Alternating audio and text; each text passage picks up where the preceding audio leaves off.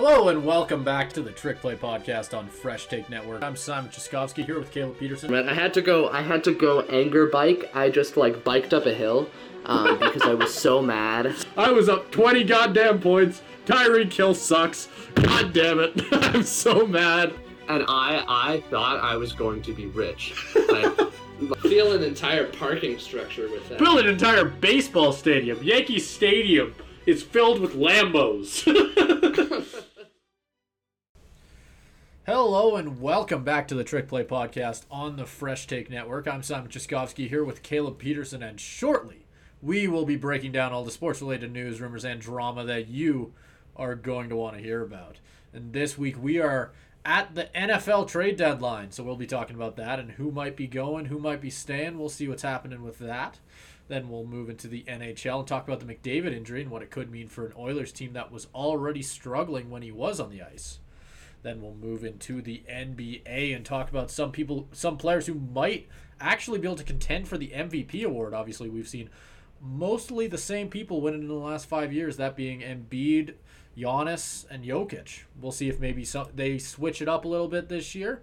Then we'll get into the World Series because that is starting fairly soon. Hopefully, we'll get to that before this week, uh, before this episode gets out, or yep, something like that.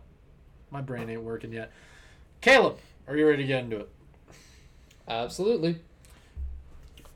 Uh, so we're going to get started off this week talking about the NFL trade deadline, which is quickly approaching. We've already seen some moves that we've kind of briefly talked about, um, talking about stuff like Chase Claypool going to the Dolphins. Um, there's some rumors that have been going around just about people who could be on the move. So we're going to discuss um, who could potentially be on the move heading up to um, the Halloween trade trade deadline. So we've got a list a list of about twenty five players here. We won't get to all of them obviously, but we'll hit some of the big names that could potentially be on the move, um, who they could potentially be going to, um, and what a trade could look like. So we'll we'll start off.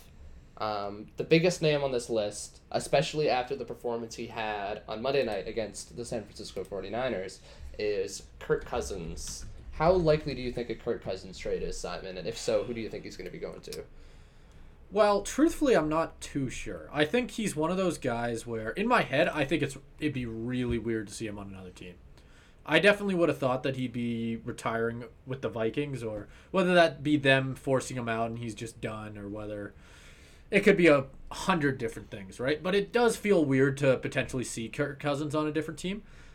Trying to pick one is tough because there's a lot of teams in this league that would benefit from another quarterback. Immediately, my head goes to a team like the Jets. Maybe Yep. I feel like as and I don't want to say this because I feel like I'm going to insult some Bears fans here, but maybe the Bears if they want to try and do something like that. Like there are a lot of teams in the NFL who do need a quarterback. So I think I think my, if you if I were to pick one team that needs him the most, I'd probably say the Jets. How likely that's going to happen considering they have Aaron Rodgers signed long term or at least somewhat long term, longer than having Kirk Cousins would ever benefit them for. I don't know. Like uh, Yeah, he's think- definitely a harder one to pin down. I think the important thing to realize with Kirk Cousins is that he is um, on like his deal is Yeah. expiring. He is going to be a free agent after this year, and I think that's kind of where the conversation comes in around trading him. Like he's going to, the Vikings aren't going to be able to keep him.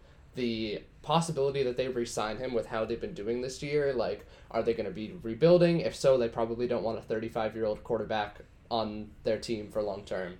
Um, so trading him is just kind of the idea that you're going to get rid of him for some sort of value um, before you just lose him in free agency. And so that's what I think is interesting. It's like, do you want to do that if you're the Vikings, or do you want to actually try to make a run for the playoffs? And I think their game against the 49ers could kind of go both ways because now they are kind of back in contention. They're three and four. Um, they're right in the thick of the NFC wildcard race now. Do you want to keep Kirk Cousins to finish that out? But also, you've just had Kirk Cousins play the best game of the season, if not the best game of his entire career.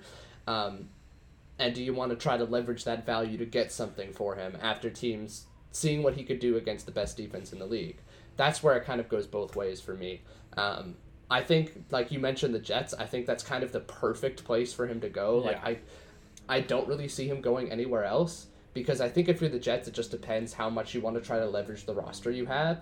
Because you have Aaron Rodgers signed long term, but he's probably not going to be back this season. As much as he can go on the Pat McAfee show like fucking five times a week, um, and say Listen, that he's not playing back and- football. He's got to do something.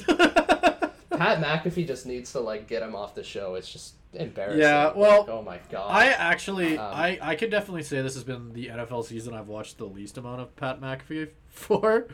So I can't say that I've seen too much of the Aaron Rodgers this Oh. year, but to be honest with It's you, it's just the clips of Whenever I see, like, yeah, oh I was gonna say, whenever I see the clips, it's like it feels like he's on every ten seconds. I remember uh, sitting in. Uh, I'm in a broadcast news program to explain this because to the uninitiated, this might sound really weird. But in our newsroom, we had we pulled up ESPN because uh, why the fuck not? And the Pat McAfee show was on, and Aaron Rodgers was on. I was like, oh, that's kind of weird luck that he's on at this exact moment. We throw it on the TV, then the next day, you know, throw it on. Oh, Aaron Rodgers. What the fuck? What's the chance of that? Like, it's like, it's it's definitely kind of. I don't. I understand Oh, now Pat, that he just has more guest. time. Well, no, I get. I think they still have plenty of guests. I think that I understand that he just has more time now. But how much can an injured quarterback have to say before it's just Before he Old starts man devolving screaming into taking shots at Travis Kelce for taking the vaccine, it's Yeah. like, oh my god, you're embarrassing yourself. Get Yeah. the hell off my screen. yeah? Anyways, um, um, but I do think I do think how do in you terms think of Kirk Cousins that and Aaron Rodgers would get along in a quarterback room, like watching tape? they would. You think so? Well, they would. They they. I think they would. They Big both, Kirko, they- like the big family guy, you know. I mean, they, they both don't like taking the vaccine. So, um, I mean, Kirk, Kirk's, Yeah. Kirk's whole thing is if I die, I die. Aaron Yeah. Rodgers would probably vibe with that. Um, they're both like That's 35 year old Kirk white Cousins men. would probably They fuck lo- with that. That's that's fair. Yeah. Yeah, they're both like late 30s, mid, early 40s white men. They'd get along fine. Um, Although Maybe- they do have the same number. maybe that. Do they? Isn't Kirk Cousins 8? Yeah. A-Rod's eight. Oh, yeah, right. I forgot that he's not Yeah. 12 anymore. So who's Oh, what yeah. are they what are Kirk, they doing? Kirk they- Cousins is changing his number then. Aaron Rodgers has already changed it. It's not like Kirk's going back. Yeah. I don't know. They, maybe, maybe, maybe, maybe there's some sort of deal that goes on. No, that's going to be that's going to be the reason that he doesn't go to the Jets. He's like, can't wear number yeah, eight. because Not happening. numbers. Not happening. I really want it. I really want it to happen now. Can you imagine? Like, I, I like thinking about them in a quarterback room together. Yeah. Do you think Aaron Well- Rodgers could get Kirk Cousins to try ayahuasca? Well, that's what I mean because it's like Family Guy, Christian, Kirk Cousins in a room in a room with with drug Can you just imagine it? Like Drug Aaron. Rodgers. It's like it's like, hey, hey, Kirk, Kirk, Kirk. I listen, listen. Like, I, I, I know you probably haven't done it before, but like, hear me out on this. If you just go to a dark room and take some of this stuff, like, I don't know, you'll be fine. Oh, oh, gee, gee, gee, geez. Aaron, geez, Aaron. I don't know. I don't know about this. Oh, geez. Like, You're doing your best Morty impression. Hey, uh, A-Rod, uh, my my son's a really big fan of you. Uh, can you come meet him? No, fuck that. I hate kids. Do drugs. it, Yeah, it but be. past it- I basic defamation of character, what what do you actually think of uh, the Jets' chance with Kirk Cousins on their roster? Okay, like I, I do think if, if Kirk Cousins goes to the Jets, I think that um, that Jets team is immediately back to being a Super Bowl contender. Yeah, I think at this point in his career, Kirk Cousins is not that much worse than Aaron Rodgers. Um, maybe I'm coming off of the high I of don't disagree uh, necessarily. coming off of the high of last game against the Niners. He looked like a top five quarterback in the league. Like he was insanely precise. He did get a little bit of a, of luck um, with his terrible throw ac- across the middle to Jordan Addison. Instead of getting picked, it was taken in for a touchdown. Yeah. Um, but there was like he made some insane throws, especially when under pressure. Um, and it's the kind of thing where everybody likes to hate on Kirk Cousins, but I do think that he has improved quite a bit. I Um, agree. I I actually like to think that year. Kirk Cousins is a very, excuse me, very good quarterback for the for in the league right now. I think that this is probably the worst team he's had around him. Yeah, in especially without without Justin time. Jefferson now. Without Justin Jefferson now, it's very true. Jordan Addison is great. Jordan Addison has been great this year. He's not enough. I think that He's not throw, Justin Jefferson. He's not Justin Jefferson, of course not. And I think if you throw him on a, this Jets roster, like I pulled it up just to properly just have it all in front of me, you are giving him Garrett Wilson, Allen Lazard, Tyler Conklin. All of a sudden, this looks way more depressing than it actually is. But you get the point. It's and with that defense as well. This is just way more balanced of a team. I honestly think that they would very much be a Super Bowl contender with Kirk. Do the Jets not have anybody past Garrett Wilson? Like, Uh, I swear their receiver depth chart looked so much more stacked at the start of the year. Yeah, we had that conversation. Um, I mean, they got rid of Mecole Hardman, They which does did. a lot. Yeah. Well, that's why I started reading it. In my head, I was like, yeah, they have good receivers. And then I started reading names. And the second I listed It's the- Allen Lazard as a strong second receiver, I was like, my brain like stopped myself and It's- went, wait, that ain't it. That ain't It's- right. It's down to Garrett Wilson and the Aaron Rodgers leftovers. But Yeah. like Garrett, having Garrett Wilson is still like an I'd take Garrett weapon, and it's not like I'd take Garrett Wilson over Addison, I think. Even I would then. too, and I would Yeah. take Allen. I would take Allen Lazard over um like KJ Hamler. The rest of the Vikings. yeah, well, Hawkins. because I mean. Kirk, Kirk, Kirk Cousins, Kirk Cousins was throwing to like um, Brandon Powell to win them the game on Monday. Like he, Yeah. this is. still- I mean, obviously, I mean, this is also probably Jefferson, one of the better O lines he's played in front of as well, which is another conversation Yeah. you can definitely have. Like, it's a very good O line they have with the Jets. it sucks that And sucks that there's so many injuries on it. Yeah, yeah. yeah, that is the thing that immediately sticks out to me as well. Where it's It's just it's the lot of the defense. I think is the key part. Yeah, The Well- defense is the key part. It's by like the the Jets defense Here. is probably one of the best defenses in the league. Yeah. Like hell, let's this is- let's this actually how take a they're look at the Kirk, Kirk Cousins stats. Like how because Also- just to like emphasize how much offense he's able to generate. You throw him on that Jets team, who have already, like we've mentioned, had a, a very good, very good defense. And is it that big of a stretch to say that all of a sudden they're just incredible? Like, because not allowing a lot of points and scoring a lot of points equals winning football games, as crazy as that might sound. Right? So it's Mhm. just. And I mean, the Jets the Jets are coming off of a win against the team that's probably the best in the NFL right now. They beat the Eagles the last time they played a football game with Zach Wilson, Yeah. and they only put up twenty points. Like that defense has been holding teams. Like, do you not think they're gonna beat um, the Chiefs, holding them to twenty three points if they have Kirk Cousins at quarterback? Yeah. Like then they've already they've already beat the they've uh, and their schedule gets so much easier because they had to play the Bills, um, Cowboys, Chiefs, and Eagles in the first like six weeks of the season. Now with this kind of a schedule left, do you not think they're gonna be able to get into the playoffs with Kirk Cousins? Like, I think they could even get into the playoffs with Zach Wilson. Like, yeah. I, I don't know. It, Yeah, I agree. I I still think this kind of Jets thing- roster can almost carry itself to a certain the degree. But if they, especially. yeah, but if they want to win, you can't win a Super Bowl off Zach Wilson.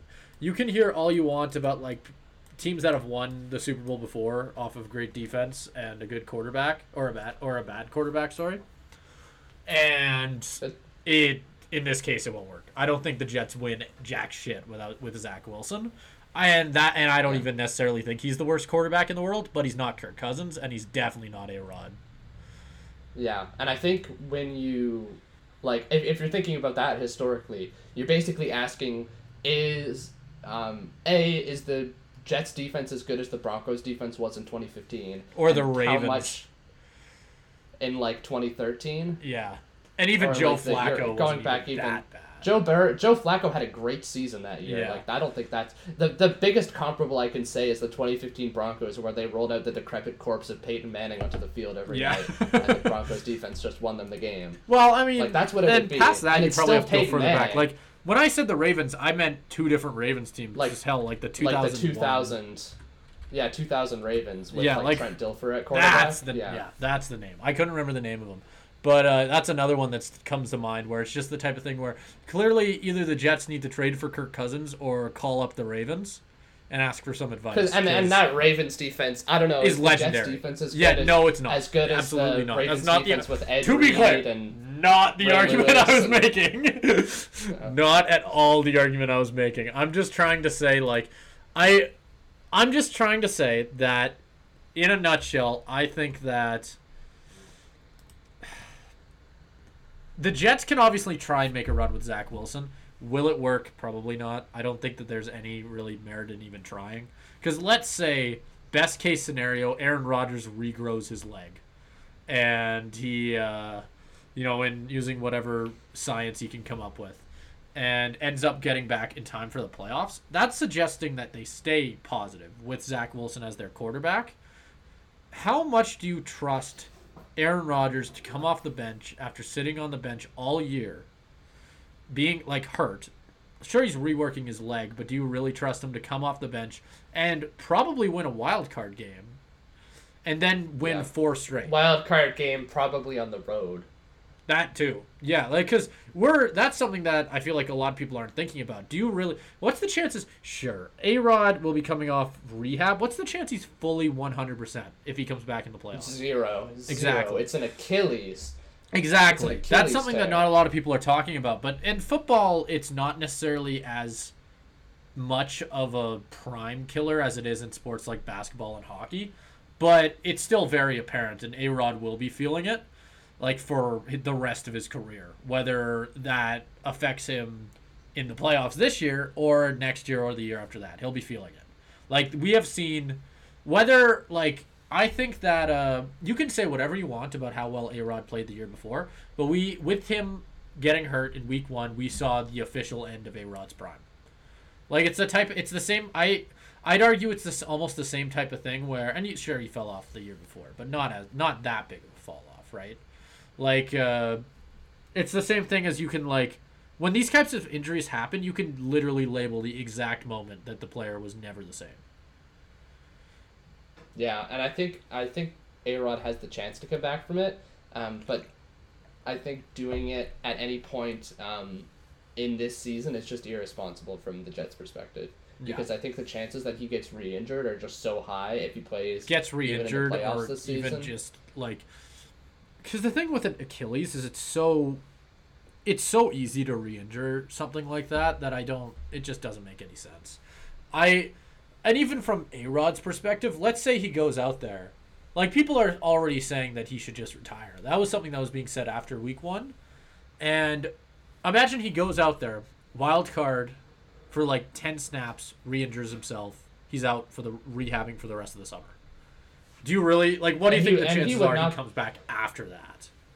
Yeah, I, I, I mean, he wouldn't like he'd have to miss even if he wants to come back, which I think he would. He'd have to miss most of the next season too. Yeah. So, I don't know. That that is kind of interesting. Just to bring it like to bring it back to the Kirk Cousins thing, I do think of just uh, making that move and riding him out until the end of his deal. We are one person into this list. Um, God, we fucking suck at this. Okay, we should move on. Just to, just to wrap up on Kirk Cousins though, like I think the big thing is is just like is um do the Jets care that much about this season? Do the Vikings are the Vikings actually wanting to like rebuild or do they want to try to Yeah. run out this season?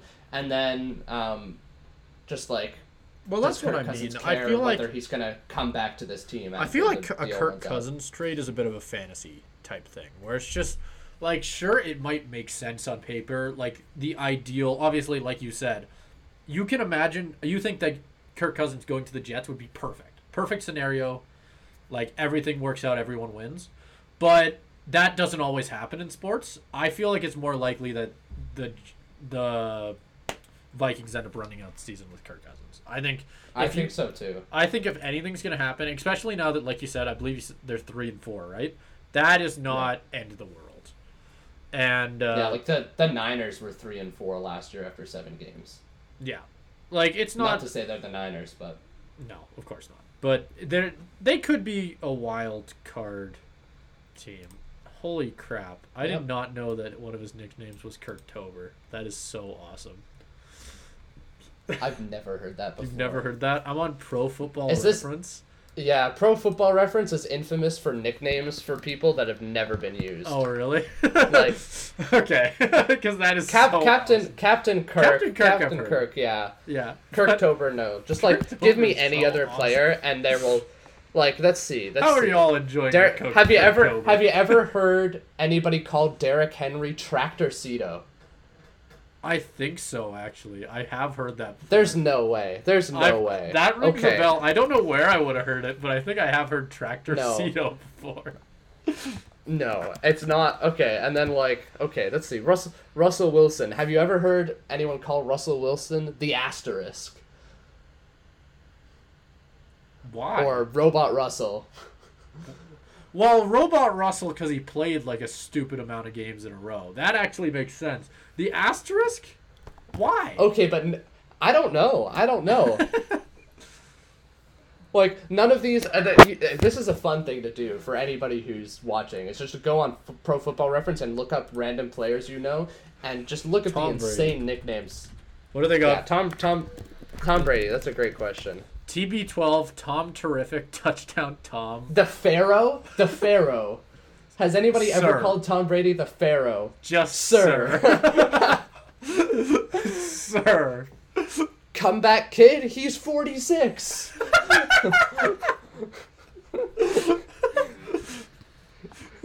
Bro, who's Come okay? back, Wait, kid wait, should wait. be fucking retiring. Yeah, Put the Peyton Manning. in Peyton. Manning, the caveman. Who is called Peyton Manning, the caveman? Who has ever done Oh that? no, no, that's because of his forehead. Okay, yeah. Paid Pater. It's the, that's actually not that bad. What's some other The like- sheriff is the one that everybody Yeah, knows. the sheriff. Yeah. Let's What's let's another? Bring, What? let's bring it into like about- the like fairly recent Pat McAfee, the boomstick. Has anybody ever called Pat McAfee the boomstick? What do you think Pat McAfee would respond to somebody calling him the boomstick nowadays? I don't think he'd turn his head. You don't Like, think I, so? I think he would just. I think he would just assume he- they're like if you go on else. the uh, the pod the Pat McAfee podcast and just go, it feels so good to be on a podcast with the boomstick. Do you think Pat McAfee is like going nuts? I think he would look at you funny. That sounds like the type think- of thing that Pat McAfee probably called himself in high in like college. yeah. yeah. Oh, they don't have any fun ones for Aaron Rodgers. They just call him A. Do they got any That's good ones boring. for Gino? That's a good question. Probably not, because he hasn't been. No, they don't. They don't. Eugene Cyril Smith the Third. I did not know that was. That's just his actual name. Yeah. I guess Gino. That makes sense. Eugene. I'm gonna start calling him Eugene. That's so much better. Eugene Smith. Can you can you guess before you look it up? Can you guess what the nickname they have for Tyler Lockett is? Ooh. I don't even know how this Tiny makes Ty. sense. No, no e. No e. Why? I don't know. No e. No error. No. I don't know. I don't know. What does the no e mean? What is that referring to? DK Metcalf. DK Metcalf doesn't have any. I looked. Yeah, he just has his incredible name. DeKaylin Zecharius Metcalf. yeah, it's a great. I wish I had that middle name. That is so cool. Zacharias. Yeah, this is way better than the rest of the list.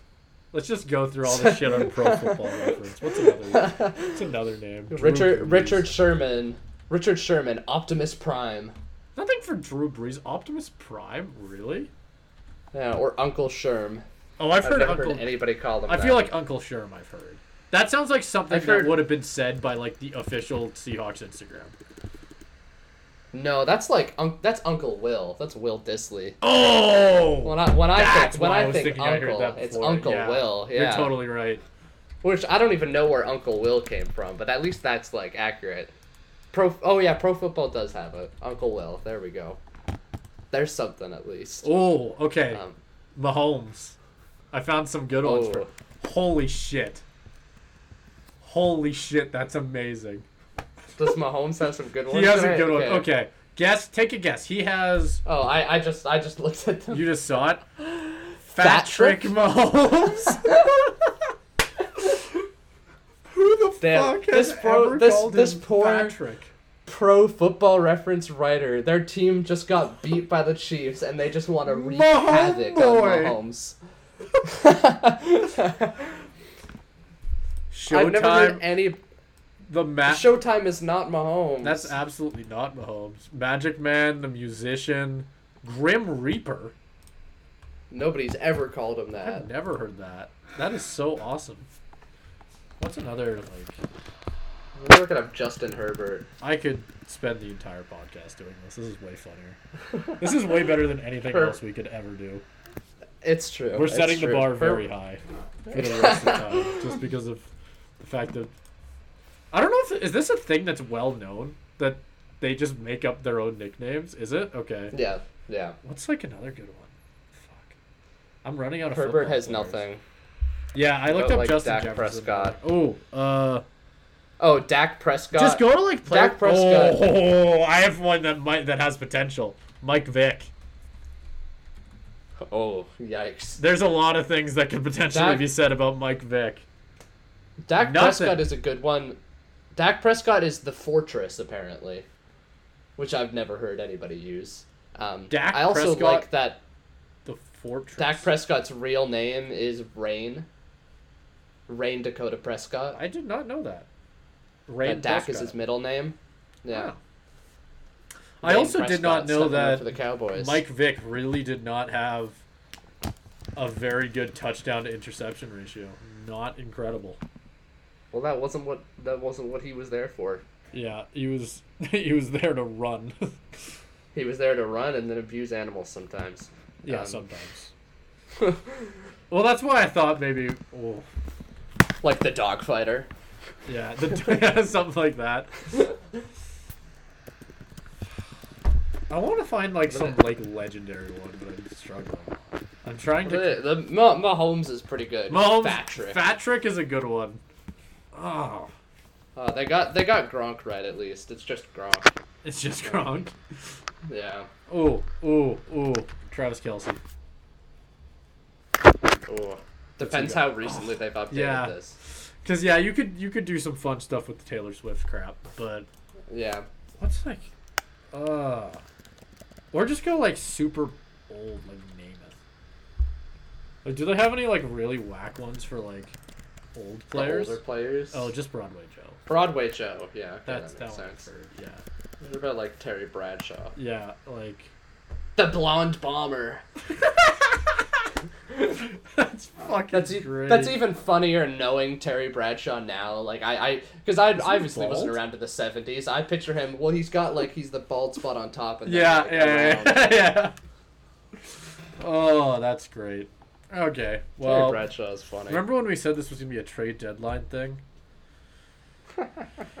I don't. Okay, number two, Brian Burns. Okay, should we talk about Brian Burns? okay, Brian Burns. Why is he going to the Seahawks? Oh yeah, because he's going to the Seahawks. Great. Where's Budda Baker going? Okay, Brian Burns is probably I don't know. Brian Brian Burns. If we actually want to talk about Brian Burns, Sure, let's I do think it. yeah. um, I think it's interesting. Brian Burns.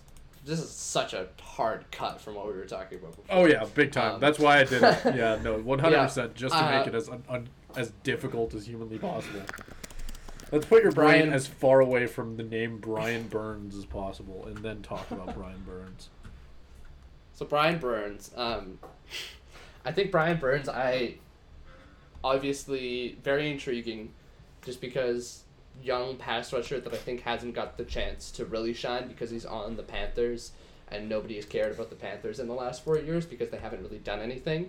Um, I think if you put him on an actual playoff team, I think that would make a lot of noise. He Um, and it's, is it's an, consistently someone who has averaged just below double digit sacks, which is something that doesn't get talked about a lot because that is very impressive. Like he Yeah, came into the league and- averaging seven and a half, and he has been above that ever since. Yeah, and he's got so he's got a four year, um, a four year deal. That is very cheap.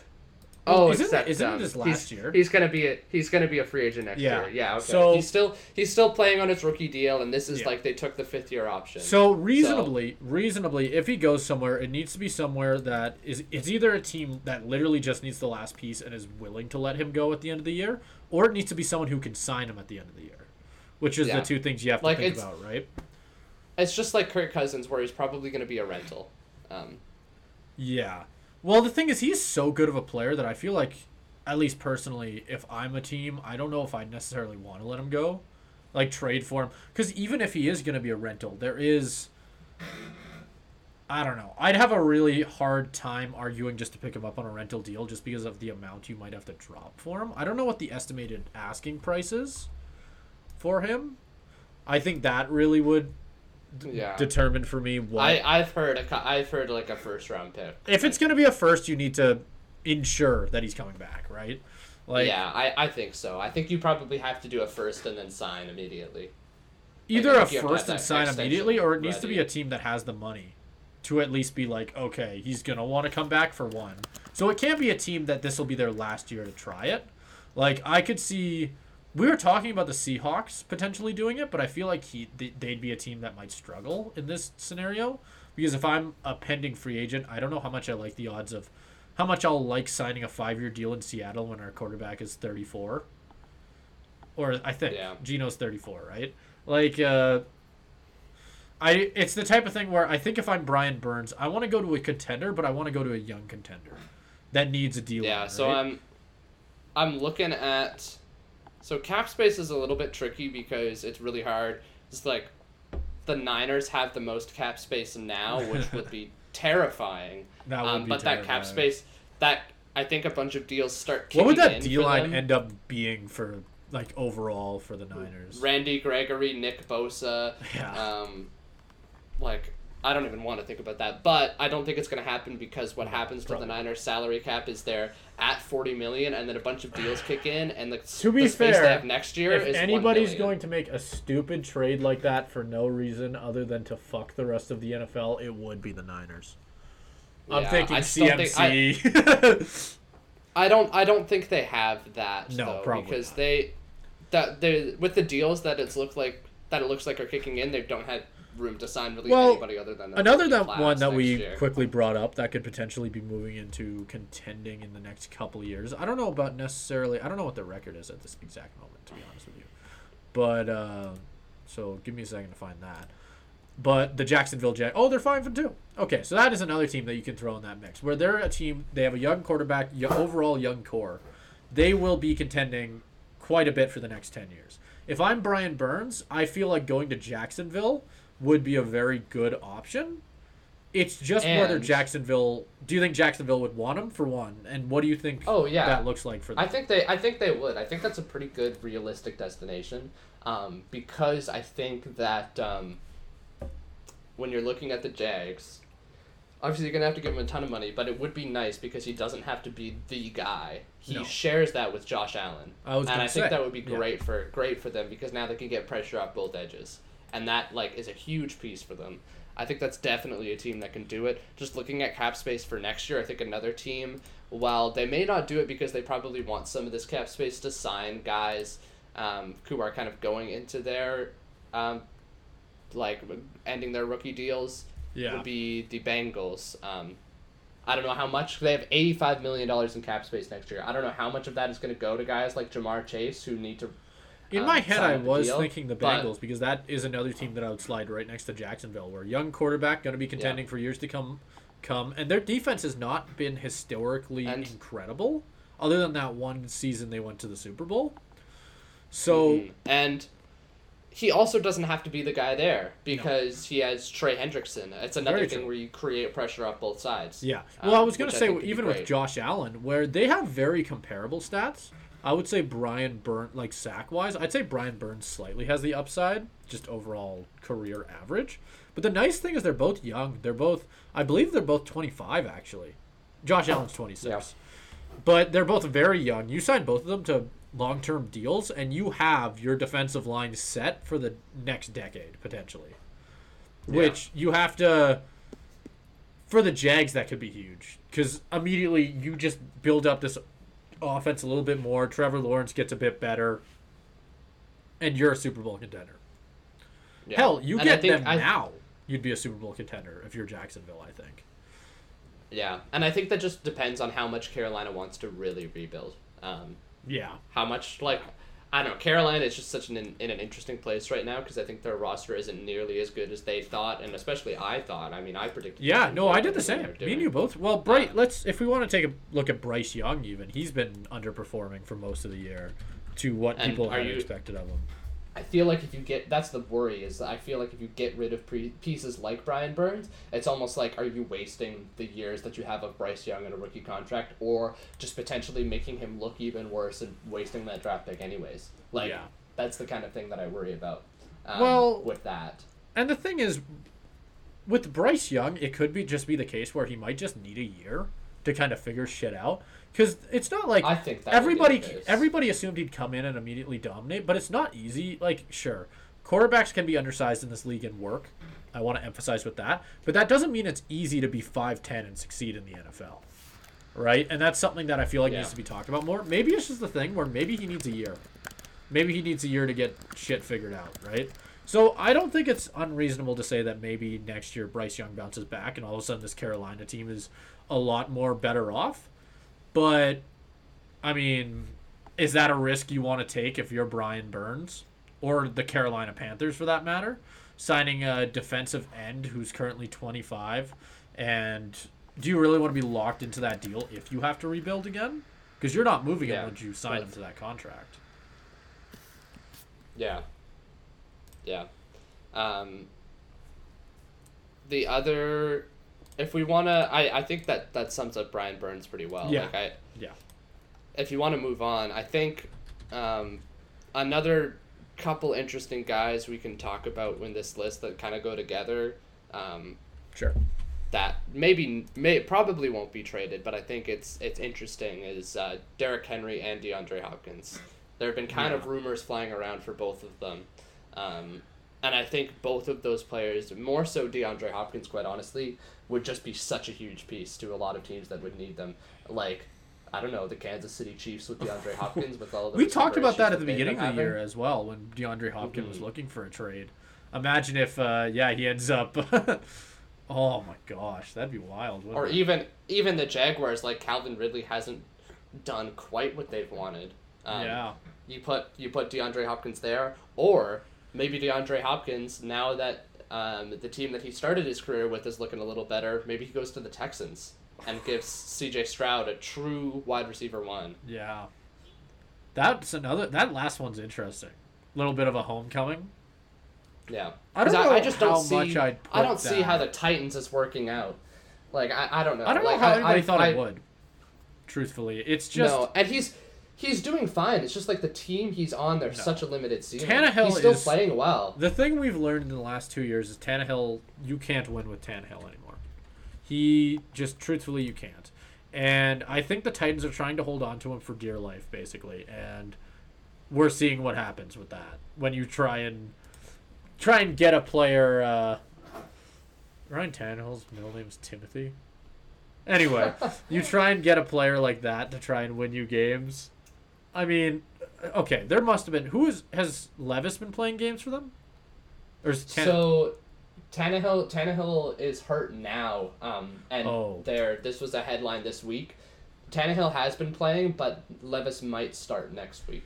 okay, so and has he played has all of the games? some. But prior to this conversation, Um, because if on so, and off. this is on and off. Because He's do had you like know he what went his touchdown to pick ratio is right now? No, Do you have a guess? I assume it's not great. I assume it's not great. Um, Do you have a guess? Because it's probably worse than you think. I don't know. I'd say he's thrown maybe like ten touchdowns to six picks. Let's say You got the picks right. six picks. Six How picks. many touchdowns? Two. Is it more touchdowns? Two. There's no way. That's crazy. That's what Pro Football Reference says. You know the thing that no that has Ryan Ryan Timothy Tannehill has only thrown two touchdowns. Timothy. Tim. Good old Tim Tannehill. Good old, good old Timothy Tannehill. God, he should have gone with that. That's so much cooler. God damn it. Yeah, he can pull it. He can pull a, Timothy he can pull Tannehill with the touchdown. he can pull a Rayne Prescott and go by his middle name. That'd be so sick. That's how, honestly, the only situation I could see myself getting behind Mr. Tannehill would be if he changes his name to Timothy. Tim. Yeah. Tim Tim Tannehill just sounds like the little No, no, no, no, no. Not Tim. that- Timothy. Timothy. It no, needs no, to be no. I Timothy. think you. I don't know. Tim Tim Tannehill just like I think if you go with the Timothy, it's gonna be shortened to Tim. And Tim Tannehill just sounds like the little sickly child that's in a Christmas movie. That's like about to die. whatever, Currently, and then Santa Claus Tannehill's gives him hope or projected season stats, his projected season stats on ESPN is six touchdowns, 17 picks.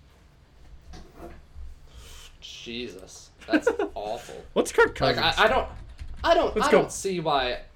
What's To go back Kirk to? DeAndre Hopkins, I don't know why he signed there. I don't know why he signed there.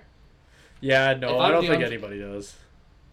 I mean, if you're DeAndre Hopkins, you might as well be think like Remember at the beginning of the offseason when he said he only wanted to play with elite quarterbacks? Yeah, he must be frustrated as hell because he's not having that bad of a season. Like he's that or he saw it coming a mile away. Also, it is still better than playing with the Cardinals right now. So he did still upgrade.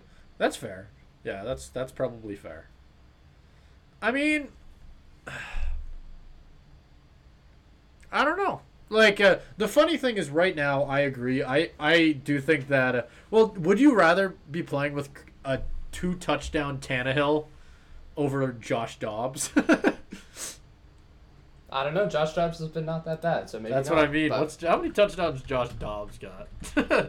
more than more than two, more than two. Did you have on your bingo card that Josh Dobbs, or what's his full name?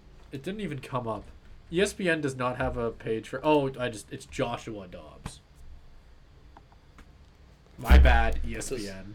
Okay, and what the- he has six touchdowns. A six touchdowns, three picks. So much better season than Tannehill. Can you believe we live in a world where Joshua Dobbs is better than Tannehill? I can. Actually, I believe that quite easily. Yeah. Yes, he's been pretty good, honestly. yeah. Poor poor guy. Poor guy is one and eight in his career though. That's rough. Oh oh, you What know you you know what's you know what's funny enough. Arizona. You know what's started. funny enough. What? Uh, what we're talking about. What can you guess? What team Josh Dobbs played for before he was with the Cardinals? Who's the last team he started a game for? The Titans. The Tennessee Titans. what? Two touchdowns, two picks. It's not Yep. bad. Yep. Can you Better believe that Josh Dobbs is a starter in 2023? I can, because Yeah. Tannehill sucks. and he's probably and he's not and he's not even one of the worst ones. Like, no, God no, he's been okay. Credit credit to Josh Dobbs. To be Uh, fair, you cannot and you cannot sin him for having eight losses because you'd have a lot more if you were the quarterback for the Cardinals. Yeah. it's just like which is pretty nuts. I don't. Well, the thing is, there's so many names on this list that there's no way we'll be able to touch on all of them. Sadly, uh, Yeah. if we want to gloss think- over some of them, we didn't really talk about Derrick Henry and where he'd fit. No, I. Derrick Henry is such a difficult thing because he's another guy that would be a rental, and he's another like, guy who's know, not going anywhere. running back value. Yeah, I don't. I don't think he'd be going anywhere. Um, I don't know with, with how running back value is. I don't know what team would be willing to trade for him because again, you're Yeah. gonna have to give up assets, or you could just get him in free agency next year if you really wanted him. Um, yeah. So I'm like. The funny thing is, when I see a that is. trade for Derrick Henry, and this shows you how unrealistic I think it is as a whole, the idea of Derrick Henry going anywhere. I just think of like Madden. My brain just goes like, hey, let's hey 49ers. Backfield uh, No. Derrick Henry, Deebo Samuel, and fucking, fucking Derrick Henry. Kill me, shoot me in the head and kill me. Fuck that. I'm not. But wouldn't that for be so funny? it's all fun and games until you get hit with a four man backfield. The 49ers' end goal is by 2030 to have an 11 man backfield. I'm just not watching football anymore. I wouldn't that. blame giving you. up. oh, God, but Um, wouldn't that be we- funny? I don't even want to. So yeah, that's my prediction. Um, Derrick Henry to the 49ers. Moving on. Uh, Okay, that's just the, I'm that's just rapid fire these. I'm Sure. gonna. Why don't why don't why don't we name players and we'll just give some teams we think Sure. they can go to. Um, let's start with let's start with uh, Mr. Just a Guy, Jerry Jeudy. Ooh, there's a lot of teams in the NFL who need wide receivers right now. That's tough. It's the same kind of teams that would go for DeAndre Hopkins, but I think this would I be even better. Yeah. Could you imagine him going to the You know- Chiefs? Same division. I think I, I was gonna say honestly, I think the Chiefs is the best thing because I think if there's But any place where do you think could be a Denver's going to- project, Is No, Denver they're going? yeah, to. exactly. Right. Like you do not want to trade a wide receiver like who's as third tier as Jerry Jeudy is to the to the Chiefs. You know where you know where I think he could go. The third tier, Um, other than the third tier. Um, I would not have that much trouble seeing him in a Detroit Lions jersey. Um, I don't think that's that that far out. Being like a wide receiver two behind Amon-Ra St. Brown, like That would be like pretty nice. especially especially with such with Yeah, such a good young Marvin team. Jones just dipped out. And I'm I'm thinking because it's out of the conference too, right? Like the Broncos would probably be totally okay with trading yeah. Jerry Jeudy to Detroit. Okay, well, so the two options we were able to come up with Lions and Chiefs. Chiefs aren't going to happen. He's going to the Lions. Put your money on it. Okay, moving on. um, what else? Uh, Danielle Hunter is another interesting one. that's Daniel another, like- Oh, right, yeah. It's another like interesting one because it's an aging pass rusher. I think it's again needs are similar to what Brian Burns is, but I do think I do think Brian Burns is more well. Brian Burns is more apt to sign with a team with a younger team like the Jags. I think Danielle Hunter could be more of a rental. he's definitely for, more for a a, team. Yeah. He's I could he's- see him being the type I of could guy see- who. We talked about the Chiefs. I actually really like You know- Danielle Hunter to the Chiefs. I do too, but I think what would be even better is Danielle Hunter to the Bills. Um, Ooh, I didn't even think of that. I think I think that would be um, an even better because who does who do the Bills have on pass rush? Like they're kind of struggling to get Yeah. pressure on the quarterback. That's that's true. why why did why did they just get beat by the Patriots? Um, True. Because Mac Jones actually had time in the pocket. I think the Patriots would be my, uh, or the Bills would be my number one kind of thing. It's out of the conference. Um, the Bills would be the perfect kind of team that would want to take on a rental like that just to get them afloat again. Um, I think it's I think that would be an interesting spot for him to go. No, I agree. I think that it is a really interesting one. Uh, well, again, that's two big contenders who could potentially win the Super Bowl really any year. So, I mean, that's just a safe I- pick. I view I view Danielle Hunter like I do um, Carlos Dunlap. Honestly, Ooh. a younger Carlos Dunlap. Yeah, I was gonna say like, that's almost it's- an It's insult. a it's to- a no, it's no, it's not. It's not. I don't I don't take that as an insult because I'm thinking about Carlos Dunlap when he was traded to the Seahawks. You're thinking of like a, prime Carlos Dunlap. no, I'm not even thinking of a prime Carlos Dunlap. I'm thinking of because I think Daniel Danielle Hunter I think was better. Oh, he's still. Um, but I- oh, is he still in the NFL? No. Carlos Dunlap, yeah. Danielle Hunter, I guess. I mean, god damn, I did not realize Danielle Hunter was only 28. That's really surprising to me. Um, no, I knew he was under thirty, but uh, I still think that I he's. feel like he's of a been in the league forever, but Yeah. I, I do think he's more of a rental. But I think of what Carlos Dunlap did for the Seahawks, like he just provided that extra little bit of veteran help to them when they needed it. Um, Eight and a he half sacks isn't that bad. The Chiefs, Neither. like, um, I think I think Danielle Hunter could play that kind of role for a team. Um, Yeah. and I think that would be. Um, really good. You know what? Like, I, I the more I think about the Bills' fit, I think it works well. Like him with Von Miller. Oof. Von Miller once he gets back from injury. Oof. True. Yeah. Do you know when Von Miller's supposed to be back? That's a great question. Um, I do not. Um, because yeah, that would really determine that one for me. But anyway, we can move on. Uh, Chase He's Young. he's if we want to stay on the D line, he's back. He's practicing.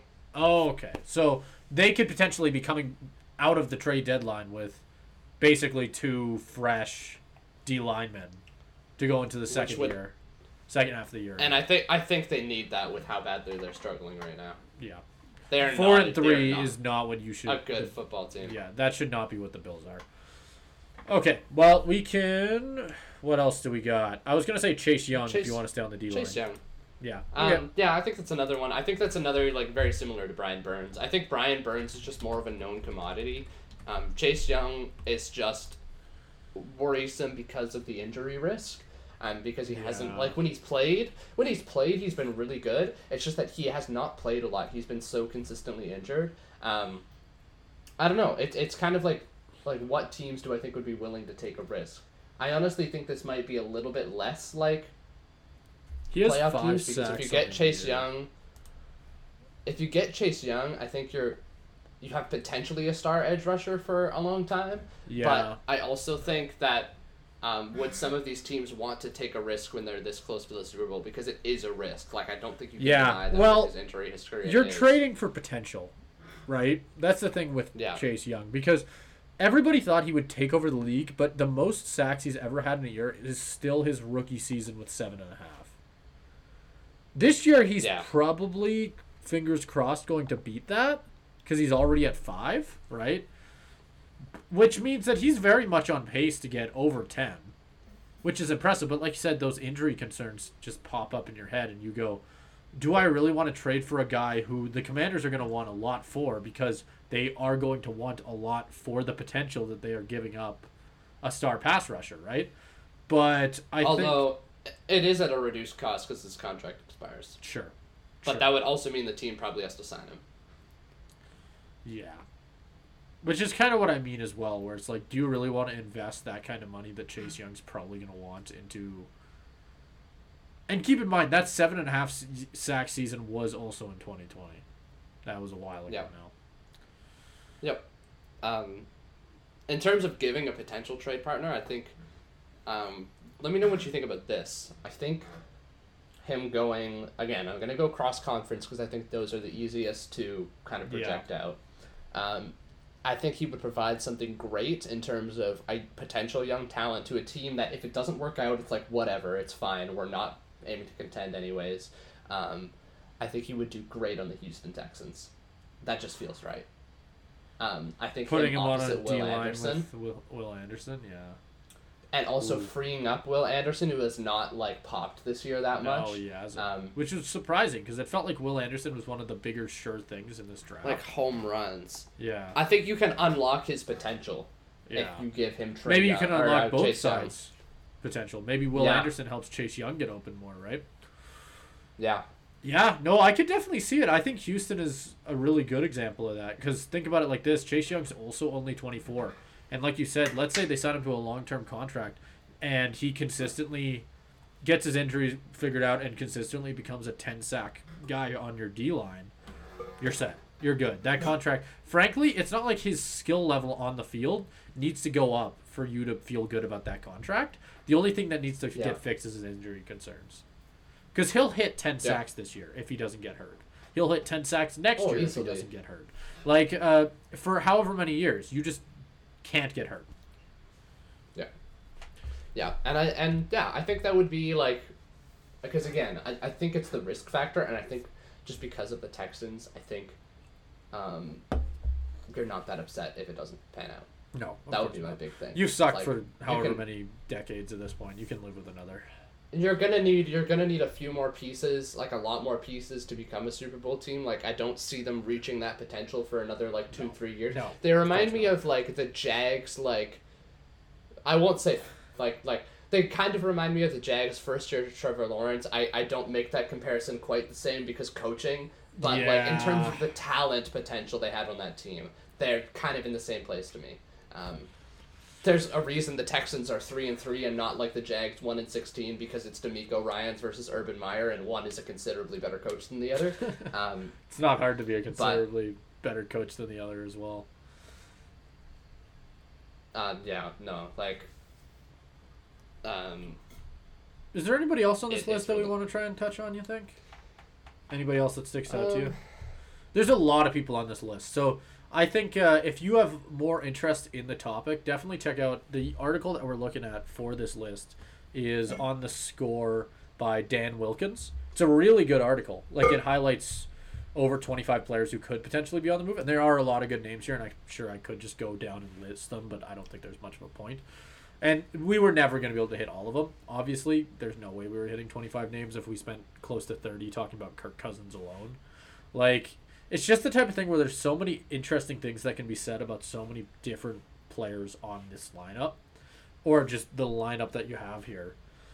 The funny thing is, a lot of them are on the same teams, and a lot of them aren't necessarily bad teams, which is something that sticks out to me. Where like, I think of like, Well, well, well, I think a lot of these are bad teams. The Well- Vikings are like an edge case. yeah, that's fair, I guess. I don't know. Do we want to touch on any other ones? Do any of them stick out to you, or are you good? You're happy with it? Um, not really. I mean, like some of them just feel not realistic. Um, Yeah. the rest of them, a lot, a lot of these feel not realistic. But some of these, For especially- example, so, like, a Bo- big one would be like Darren Waller being moved after just signing a contract. Seems Yeah. whack. Budda Baker and Saquon Barkley feel too important, even though their teams are not doing great. I don't see the Cardinals moving on from Budda Baker. No. I mean, if they do, if they if they do, I mean, we don't. It's not like we need him, but come to Seattle because I mean, he played college ball in Washington. That would be great. But that doesn't feel Budda. Baker, Like, Jamal Adams, and Quandre Diggs. Budda Baker, Budda Baker, Jamal Adams, Quandre Diggs, Julian Love, Tariq Woolen, um, Devin Witherspoon, Tre Brown. If you ever wanted to try to beat the Legion of Boom, you do it like that. Um, Where where do you even like slide half of the safeties you just said? Like at that point, you do what the Seahawks. You do what the Seahawks always do, where they do the three safeties. They put Jamal Adams down. yeah. and then they put- I was gonna say at that point, you just Diggs make Jamal Baker. Adams an official linebacker. like at a certain point, right? Like that's more what I meant. Where it's like at that point, just say Jamal Adams is a middle linebacker and get it over with. Then you have a linebacker corps of Bobby Wagner, Jordyn Brooks, Jamal, Jamal Adams. Adams. That's like some fucking Madden shit. Yeah, the Seahawks defense is already really good. It's just their offense that needs to get their stuff together. Yeah. But No, I I can I can talk agree. about the Seahawks forever. I yeah no, there's no one else that I really think sticks out to me too much. We're already crossing over the hour mark, so we gotta we gotta talk about some other stuff. So Yep. let's talk about that baseball and basketball and hockey and all the fun stuff. Okay, good segment. Yep. we footballed. So we're gonna be getting into the Edmonton Oilers, and who are, have started the season one three and one, and are now dealing with an injured Connor McDavid. Already kind of a little bit rough way to start the year. Obviously, not how they were looking to with all of the high hopes for you know a top line that featured Connor Brown and Evander Kane. I mean, there is a lot of ways that we could potentially start this, but uh, what have your what have been your thoughts so far from a definitely not biased Flames fan like myself of this Oilers I mean, squad? okay.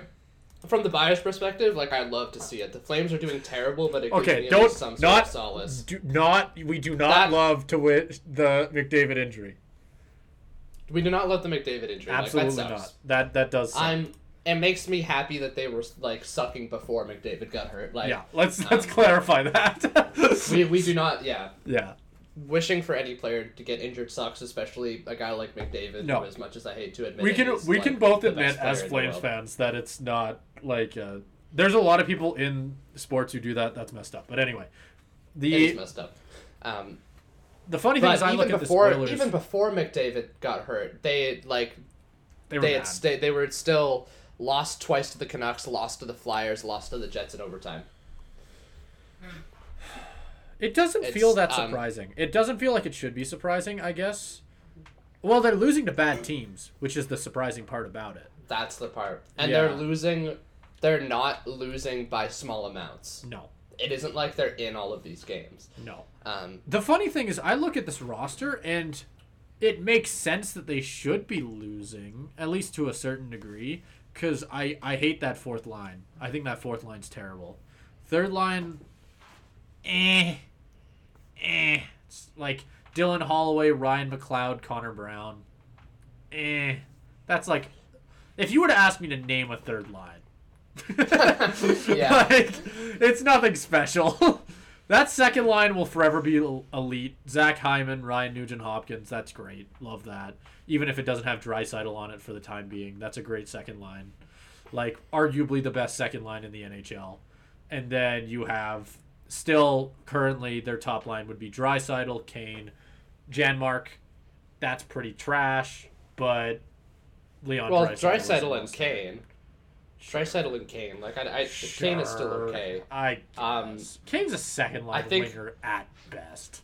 I think the yeah, I do think the biggest thing for the Oilers was like defense too. Yeah. Um, Yeah. I think that's important to to point out because they've got they they have Bouchard who's a good young player, but past that it's like Darnell Nurse hasn't quite lived up to what he's. Uh, Ekholm, I don't think has been having be. a good Ekholm's- season from what I've heard. Ep- heard. Yeah, and he's getting older. Um, Cody, Ceci is doing ne- Cody Ceci never- things.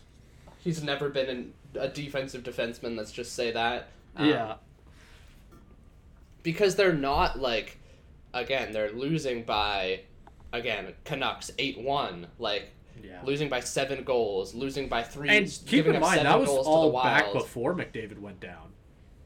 yeah Like, uh, And- it is very strange. yeah and it, it's the kind of thing where i'm again like you pointed out these are bad teams and you wonder and they're getting into a stretch where they're playing Good Um, ones,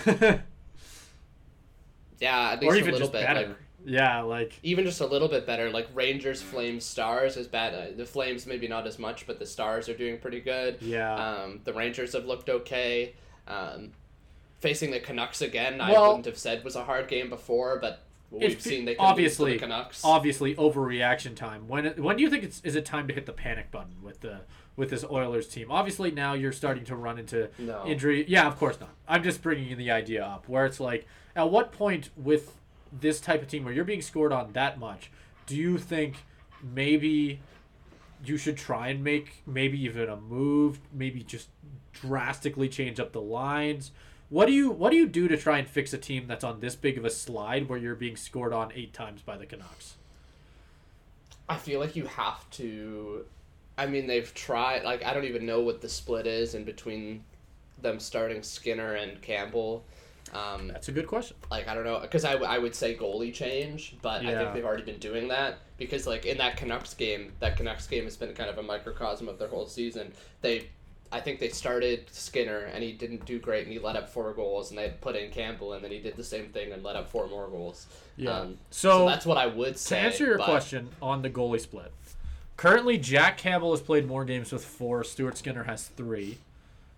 Or even if you want to go to games started, game started Campbell for Skinner two. So one of those games played is actually Stuart Skinner coming in for Campbell.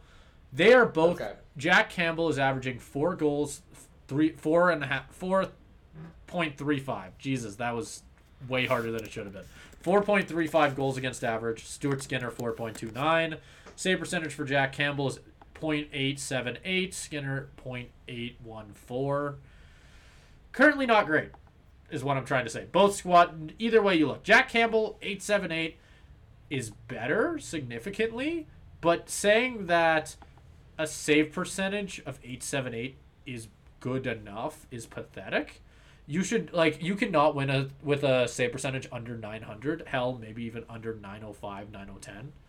Like you can say whatever you want about teams not needing the best goaltend- goaltending in the league anymore. You still need above 9.5, 9.10.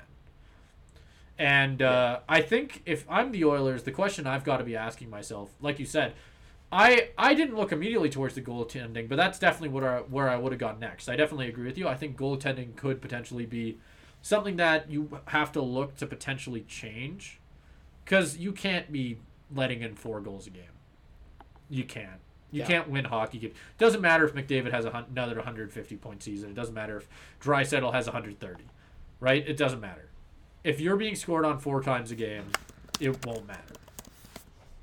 Yeah, and I think I. I do think there's something in the idea. Again, we're only like five, six games in. I think stuff Yeah. will No, balance out. but that's the fun part about all But- this. We get to overreact for a bit. Yeah, there's underlying like there's obvious underlying concerns, and I think the McDavid injury, like I don't think it's gonna sink them, but I think it just exacerbates their issues more because they need to be like their best selves soon, or else they're going to Yeah. continue this slide. They need something to push them out of this slide. And I think, as good of a team as they can be, I think McDavid's injury just pushes them the end of that slide even further down the Well- line. Like I don't know, I don't know if they can get out of this um, funk they're in without having McDavid. And if you want to hear some crazy stats, because I'm just looking at the Oilers team right now, Draisaitl currently still has 11 points in six games, is sitting at a plus minus of exactly zero, which you do not see very often with top line wingers like that, expect or top line centers even. Like it's not very common to have that many points and still have gotten scored on enough, where you are on the ice. Yeah. Like that's quite wild. And obviously take whatever you want about plus minus. You can say a lot about this one that I want to bring up. Evan Bouchard. So he has eight points in six games. Another very impressive feat for a defenseman. To say to say the very least. I was very impressed with Evan Bouchard in the last in the playoffs and in the last year. He has a plus minus of negative eight, Oof. which is depressing. That is terrible. This early in the season, terrible. That should that should be almost Evander Kane is also matching him in minus eight, but he still only has three points on the year. It's because they've given up so many goals. Because again, I think Yeah. the issues lie a lot in their defense. but like, um, but but the thing is, that's a top line defenseman, right? Yeah. You got to think about it like that. Where like usually you don't see that for top line defensemen. Like go around the league anywhere, right? Like it's just not very common. Like and I mean, it's like, I don't know. I'm I'm I'm thinking about Bouchard, and I'm like, it's a lot because I think they are kind of counting on him to be their number one guy, and Yeah. he's still really young, Here. and he played really well last year. Here's the I don't difference know between- he's able to shoulder that. Here's the funny thing, and I'm not, just to be clear, absolutely throwing it out there. Cale Makar is a lot better than Evan Bouchard. But Cale Makar on the season, six games played, nine points. Fairly comparable seasons. Fairly comparable so far. Only a one point difference. Cale Makar has plus seven on plus minus. And I know anybody watching this is going to butcher us for using plus minus as an actual like in this way where you're trying to actually make an argument with it but it's just the type of thing where it shows how it doesn't matter how good your players are doing if you're being scored on that much you're gonna lose Yeah, it's not about like because again, uh, the issue with plus minus is because it doesn't take into account what everybody else is doing. Yeah. Um, because again, like with plus minus, it could be that the Oilers aren't scoring a lot, but I think this e- early in the season, you We're can seeing see that's from not some of the, the games issue. they have, they're getting scored. Like it's because they're letting in seven, eight goals. Like that is the the issue. Um, and even going And into to this i hate to make myself do math again how many times have oh it even just does it for me so far how many games have the oilers played can we get an actual stat on that first have they only played Um, five or have they played more than that they played seven I believe they've I believe they played yeah seven they've played. do you have a guess how many goals They've they've, played- had scored on them they've played six? They've They played, played six. six. How many goals do you think they've had scored on them? Oh, I have the number in front of me. Twenty-seven. Yeah. Eh, what do you even say? Right? Like that They have the most. ridiculous.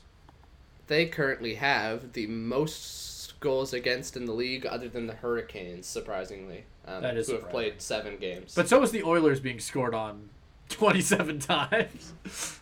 yeah, like all of this is surprising. Like we we could talk as much shit as we want just as Flames fans about the Oilers, but nobody saw this coming from this team. It's just incredibly shocking.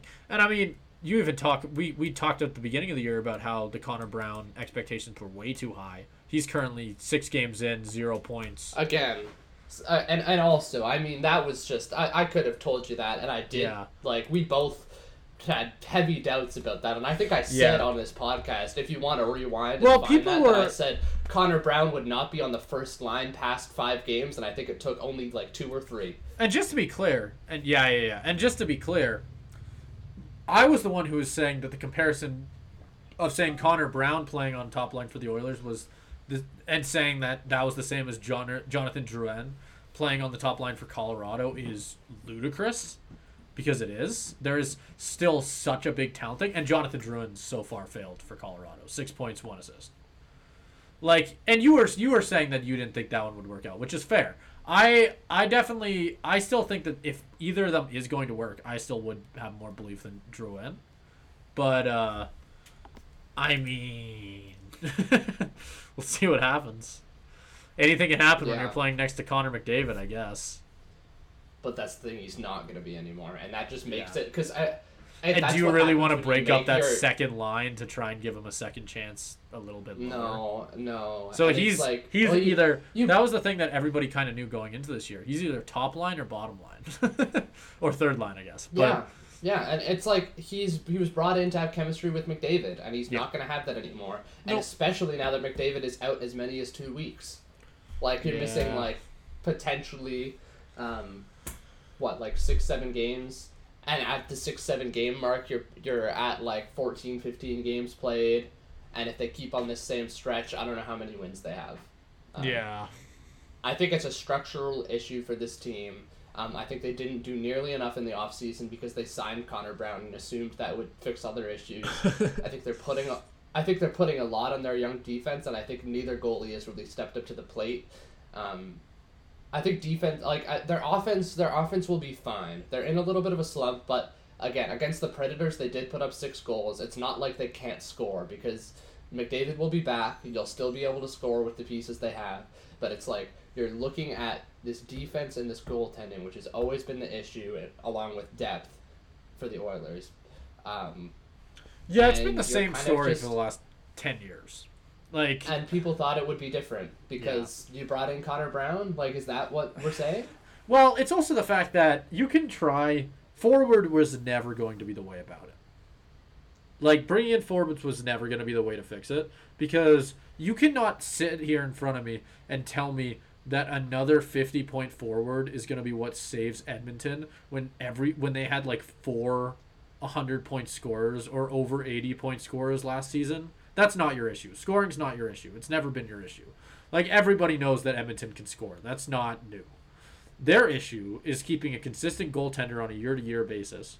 We've seen them kind of do better with that, hopefully with Stuart Skinner panning out. But even there, you're starting, and we are seeing them start to. They've developed defensemen since we've started to have that conversation of them having terrible defense, obviously. Like, uh, I think of Darnell Nurse, who has been there since the beginning of these conversations, where, sure, Connor McDavid can score. Who are But you going to have to stop the other team from matching him? it's more of a scoring thing for Darnell Nurse too. To your point, like again, it's more he's more of an offensive defenseman. Like when you put him Yeah. actually back there defending, he's a little bit more of a liability. Well, That's where it's like that team is not quite in balance. And I think that was the idea with bringing in Ekholm last year was to give him a defensive defenseman to play next Yeah. to. It just hasn't panned out at all with Ekholm so far having, uh, frankly, not great season. like, uh, Yeah. and not great is a nicer way to put it. I think he's been, and most Edmonton fans would tell you that he's another guy on their team that has above minus five plus minus, which is just again say what you will about plus minus, it's there for a reason, and it does still tell you something. And it shows you that they've been scored on. a it shows you that that Edmonton top defensive pairing has been consistently getting scored on at a, a ridiculous pace. That's Yeah. what that says to you. That's what it says to me. Yeah, Like it's yeah. Like uh I that's the, that's it. yeah. Well, yeah. Like that's. I mean, I, I think that's the biggest thing. It's just their yeah. it's their defense as a system as a whole. They need better defense from everywhere from the top down. They need better defensive forwards. They need. They just had such a focus on scoring that when they get scored on seven, eight times a game, they don't have enough to come back from it. That's their issue. Who knows whether they'll be able to bounce back from it? I think the Mc- McDavid injury exacerbates it a lot. But Yeah. I don't know. It's going to be an interesting like next month or so for the Oilers because I think that as as little as we can draw from the first six or so games, I think the next Yeah. month will tell us a lot about who this team is. Yep, and uh, goaltend. We talked about goaltending earlier. Goaltenders can be streaky. Who knows? Might one of them might bounce back. Both of them might bounce back. Who knows? Maybe Jack Campbell will finally stop getting a touchdown scored on him every game. We'll just have to see. I think a situation where we don't see the Oilers somewhere near the top of the Western Conference by the end of the year would be very strange. It would be surprising to say the least, but uh, with this pace, with this Who pace. knows? Who knows? Hey, hold on to this pace, Oilers. Stick, make sure to stick Yeah. around. We like you at the bottom. Moving on to the MLB, we've seen the last couple days, um, the two teams coming out of the AL and NL have finally been secured. And in a postseason of lots of upsets, lots of series going multiple different ways, um, we've had two really great um, AL and NLCS series. We've had both of them go to game seven, which I don't know if you saw our segment last week, but hey, look at this seven game series provide lots of drama, and maybe you shouldn't limit it to only three games. Oh my god, Wow. MLB, what's going on here? Um, but yeah, lots the of biggest great shocker I think from this entire thing is an Arizona team not sucking complete ass. Yeah, Oh, I guess the Um, Suns. Never mind. I'll take that back. I retract that statement. The Suns. there are we good. go. the Suns are good. Um, but yeah, like two two teams like in an MLB standpoint that have not been very good for very long. Um, the Rangers, I, I know they are only a few years removed from like losing a, almost hundred games. Um, they had some terrible seasons before this, and they've really bounced back this year and kind of taken people by surprise. And it's kind of the same thing with the Diamondbacks. Um, coming off their they I viewed them as more of a young resurgent team and my Yeah. um, playoffs preview, we I think we both had them out going out pretty early, which uh, wouldn't have even been that much of a disappointment. but it feels it like they've really overachieved, um, especially against a team like the Phillies, who had just come off knocking off the to be clear, they are going to need to overachieve again. They're going like we in every single segment we talk about baseball, we talk about budget because that's such a big topic in baseball and it always will be. But like even just that's where my brain immediately goes because I think about the players that the Rangers brought in last offseason to make this push, including Degrom. Like uh, I know they brought in other people. My brain just is not baseballed up currently. Like you know what I mean. They've they've spent a lot of money and it's paid off for them. And Yeah. I think uh, that's been the story for the Texas Rangers the last year.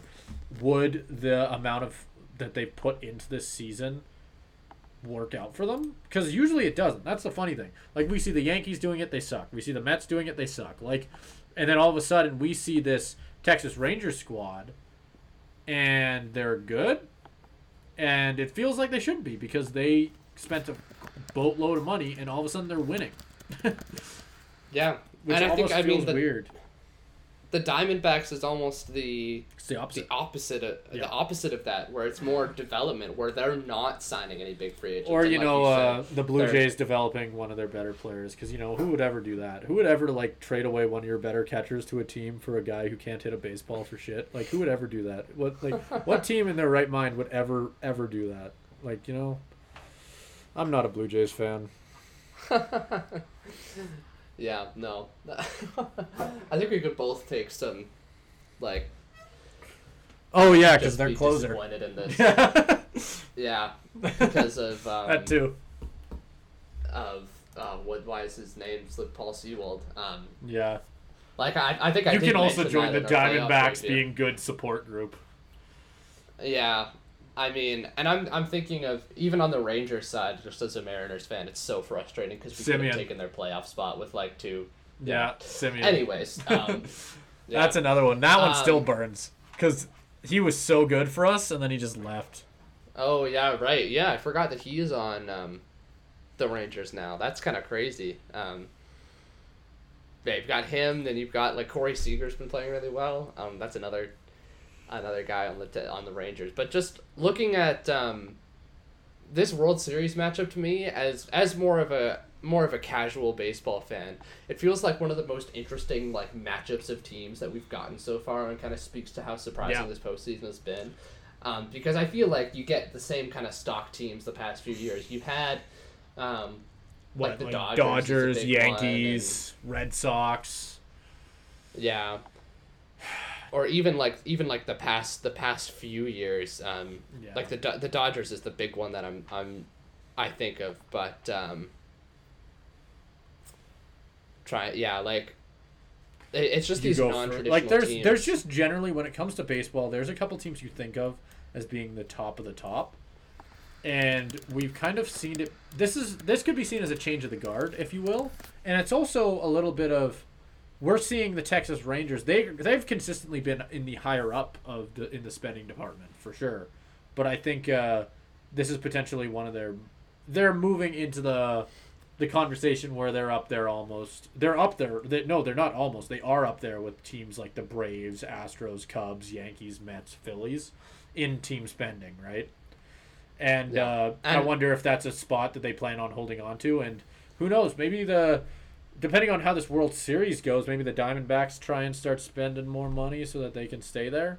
Because Arizona, it's a spot where teams have been struggling a little bit to succeed, obviously in the desert, right? And now that we're starting to see Arizona actually have some good sports teams, what are the what are the owners going to be willing to do to keep them, right? Yeah. So like to to build off of um, actually having it up in front of me, like you're thinking of teams like especially the last few years the Dodgers and Ast like Astros was the big one. Um, that have just been continually in contention. It just feels like the same kind of teams. Um, there's some outliers in there, like the Nationals winning it in 2019. Um, but Yeah. otherwise, it is kind of the same team. So it's refreshing to see like the Diamondbacks, who have been once in 2001. I will won. say it will be a lot more refreshing. I, as much as I'm cheering for Semien, just as a Blue Jays fan, I I gotta say if the Diamondbacks win it this year, that'd be so cool. Because we're seeing Yeah. a team. It's it'd be like a lot of people were cheering for the Orioles for like a very similar reason to if the Diamondbacks win, right? Where it's it's a team that is not known necessarily as a consistently good baseball team, but they're here and they're ready to. They're going they're- to fight for it, right?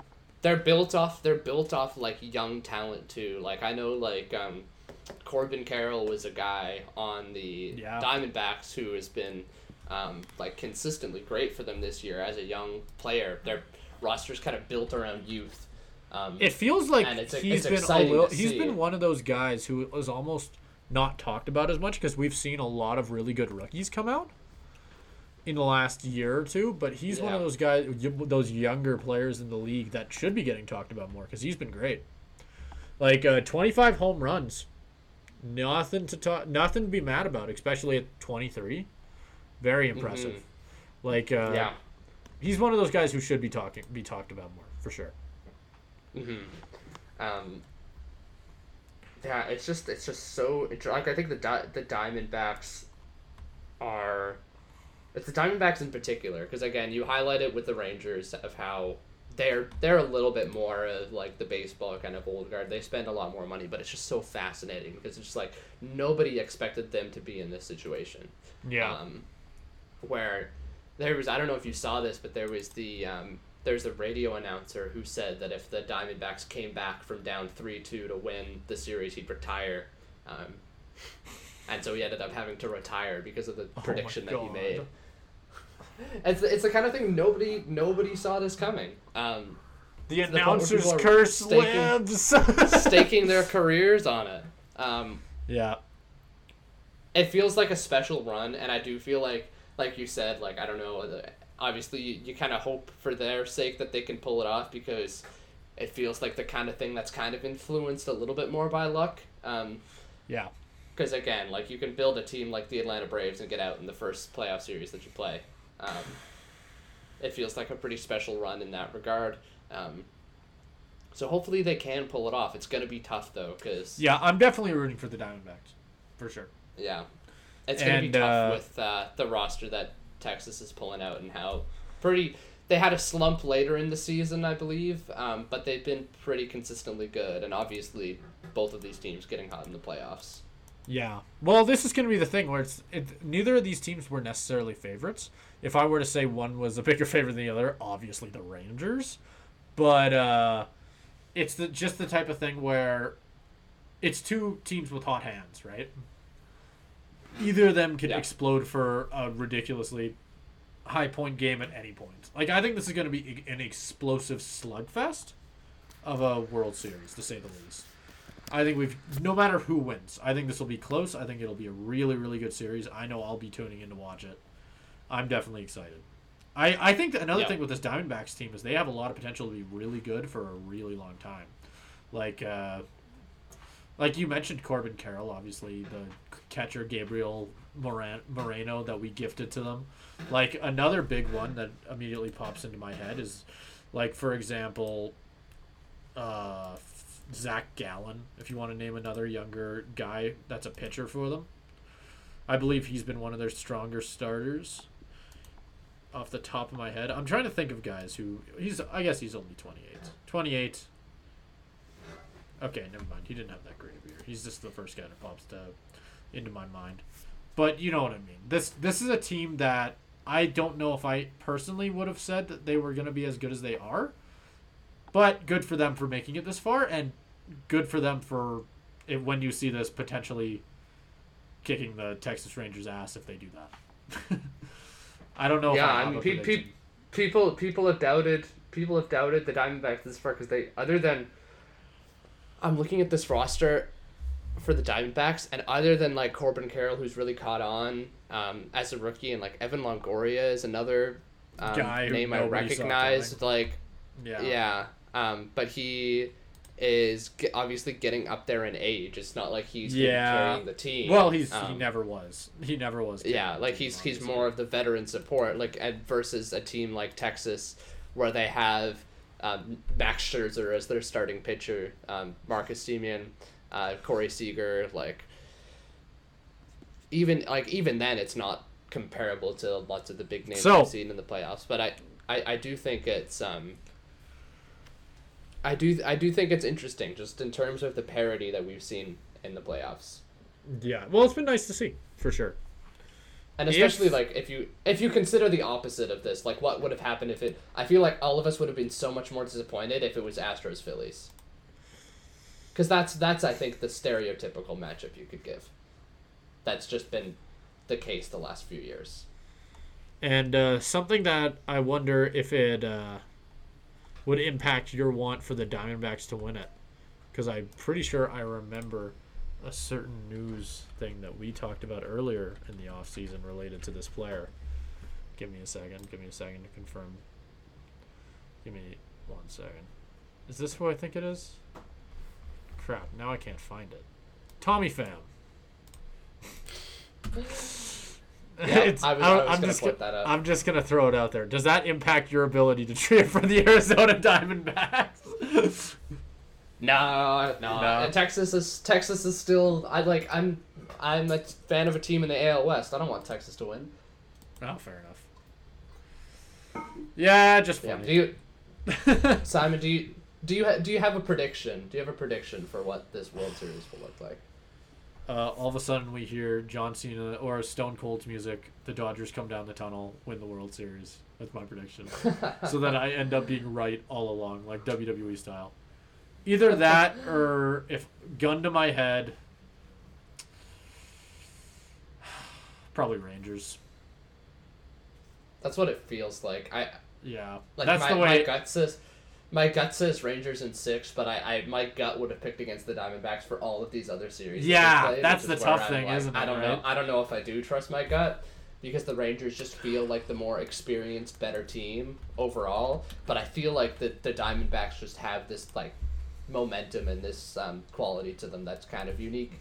Um, but it, it, it does feel like on this big of a stage, like the Rangers will take it. Like I, I'm gonna say Rangers in six. They're so much more experienced, which I think. I hate to bring that into it when you we've already seen the Diamondbacks just destroy a lot of more experienced teams, obviously. But like World Series matchup, right? We're talking about that. Yeah, like when you have Max Scherzer as your starting pitcher in the World Series, getting up in there, this is his last chance to win a World Series. He's not losing to the Diamondbacks. Yeah, it would Like, be. It would that'd be... be. so weird. Like, and I'm not saying that as I'm cheering against the Diamondbacks. Obviously, I hope that the Diamondbacks can win this. I think if I I'll be cheering for them. I if I have to choose if I have to choose one, I will be going with the Rangers though. Yeah, I I completely agree. Um, isn't it funny that? Uh, do you know? Do you know what team Max Scherzer started his career with? Yeah, the Diamondbacks, isn't it? Yeah, yeah. Is it? Yeah, I, I, did not. That. I did.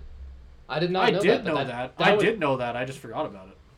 That would be a pretty yeah, because I'm I always think of him as um, either like Detroit or Washington. Like those are Yeah. the teams that I associate with him. Yeah. Um, that would be a pretty cool full circle moment yeah, of to course see it would. him take out his starting team. Like that feels about right. That feels about right. I don't know. I, I'm I'm gonna I'm gonna give my final prediction. No, he was drafted by St. Louis.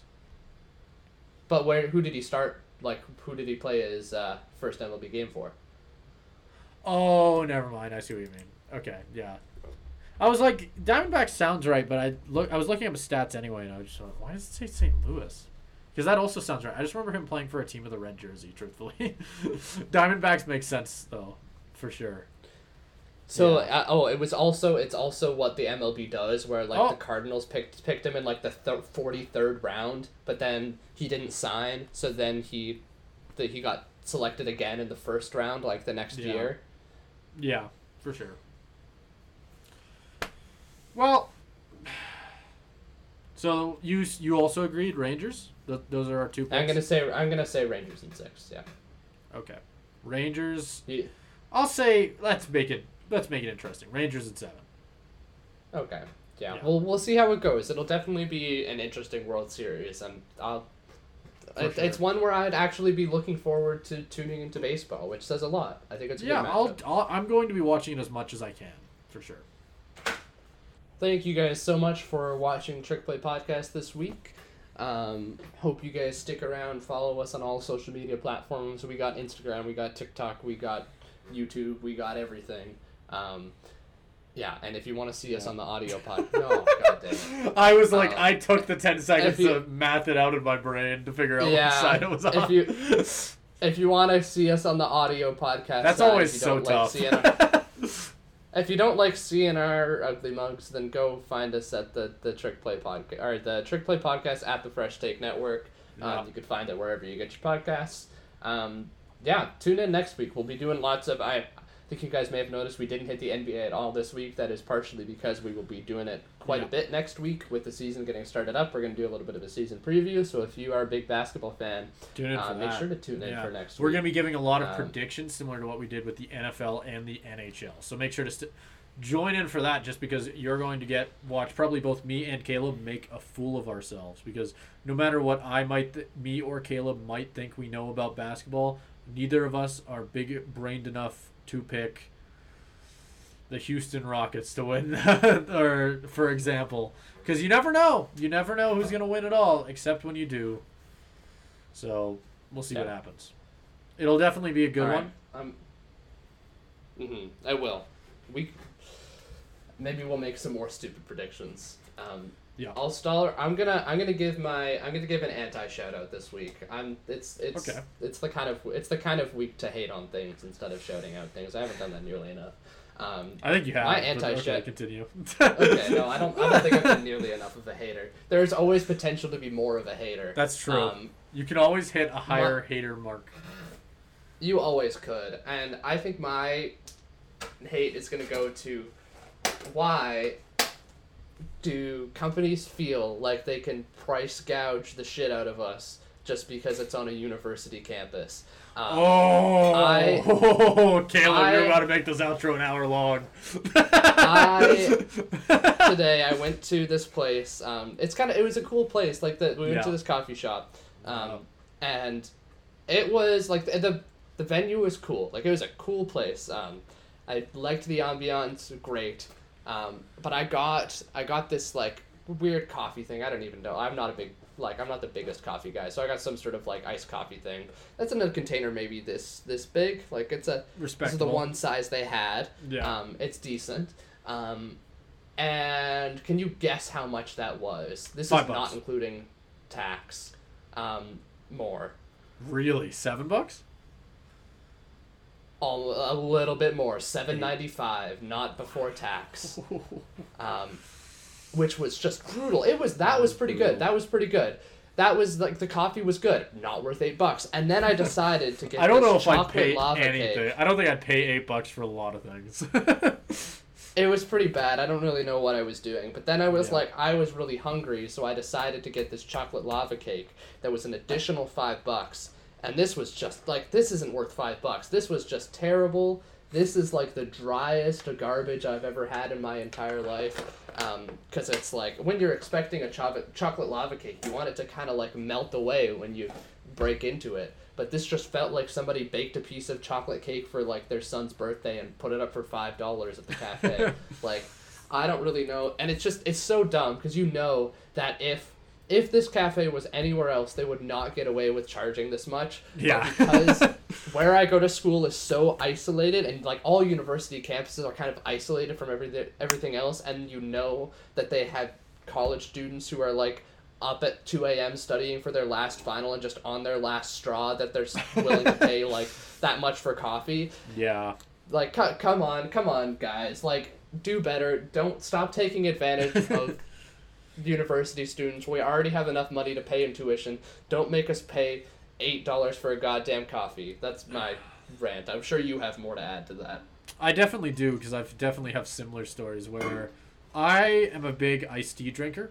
I my uh, particular poison is generally peace tea, and I remember I went across the street actually from my campus, walked across the street to the gas station across the street. I want to emphasize across the street. This was officially off campus, and walked in and bought a peace tea, just one peace tea. You buy it at most gas stations. It would be probably 250 probably. This thing cost me four bucks. Yeah. like and i was so pissed. I, I was like because peace teas are great. I ain't paying four bucks for a peace tea. They're great because you could go to sobeys and buy 10 of them for 10 bucks Yeah. yeah. Uh, my anti shout out, I just had it in my head. Oh yeah, um, having to tip for everything when it makes no sense. This is one that pops up for me. Again, on campus, we've got a, we've got like an, a student run little like uh, uh, what are they called? Uh, whatever. Little little thing where you can go buy coffee, muffins, all that. The whole nine yards, right? And uh, I go to buy myself a giant muffin that they have, which are actually they slap. They're great muffins because I was on four hours of sleep after studying for probably the entire night and and was dying, and needed some sort of sustenance to stay alive. and I walk up to I pick up the muffin, walk up to the counter, and they bring the tip thing up up on me. This muffin already costed four bucks. I am not giving you it. I I will I grabbed this muffin myself. If I'm tipping you, I better have to tell you I want the muffin. You have to walk around the counter behind me and grab it. Walk all the way back around. If I'm tipping you, I'll tip you if you do that. If I have to grab my own muffin, I'm not tipping you. That's my anti. There you go. Yeah, no, I completely agree. It's it's all the it's always the little like screen they give you. right, Yeah, with the, like, yeah, tip it's the- yeah, yeah, and yeah. you really have to and you have to do it in front of the person. Um, to Well, like, that's the funny like, thing, like- hey, I'm not tipping you.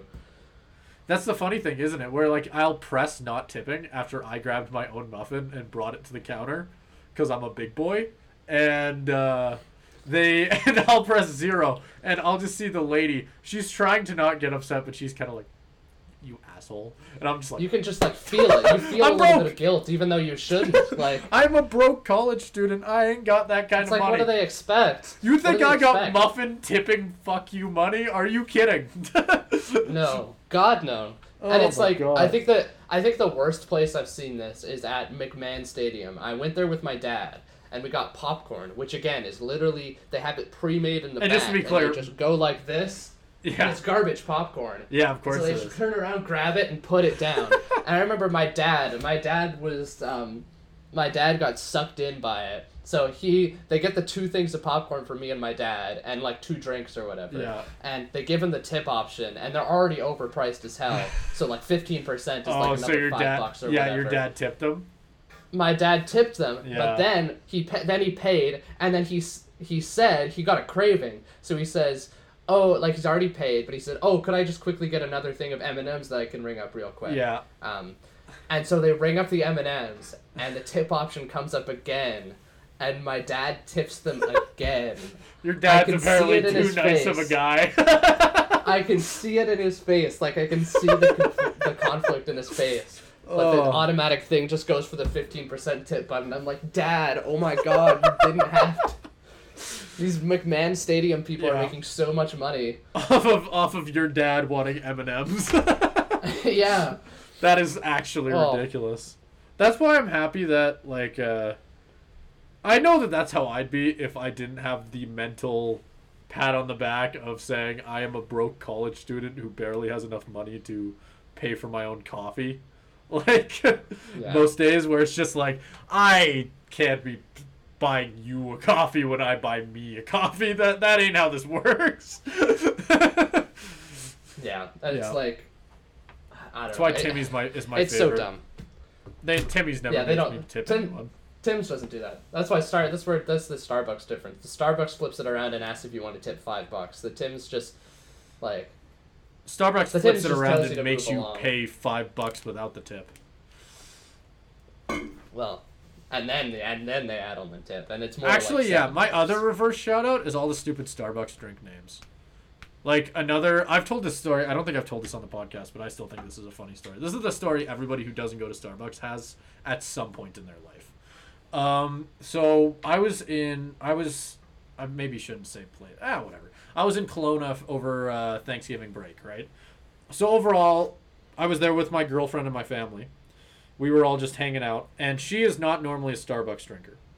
She, thankfully, thankfully, thank the lords, thank the lords above, and uh, but she, but when in Rome, right, that type of thing. Why not get one while we're there? And she, for whatever reason, I don't remember why anymore, didn't like couldn't go in herself. I think she wanted to do something else and just gave me her order. She said about ten different words in about seven different languages. Yeah. and I I had to write it down. I wrote down this entire thing, pronounced every word wrong. This lady at the Starbucks, the Starbucks cashier is looking at me like I'm a six-year-old idiot, like who doesn't know anything.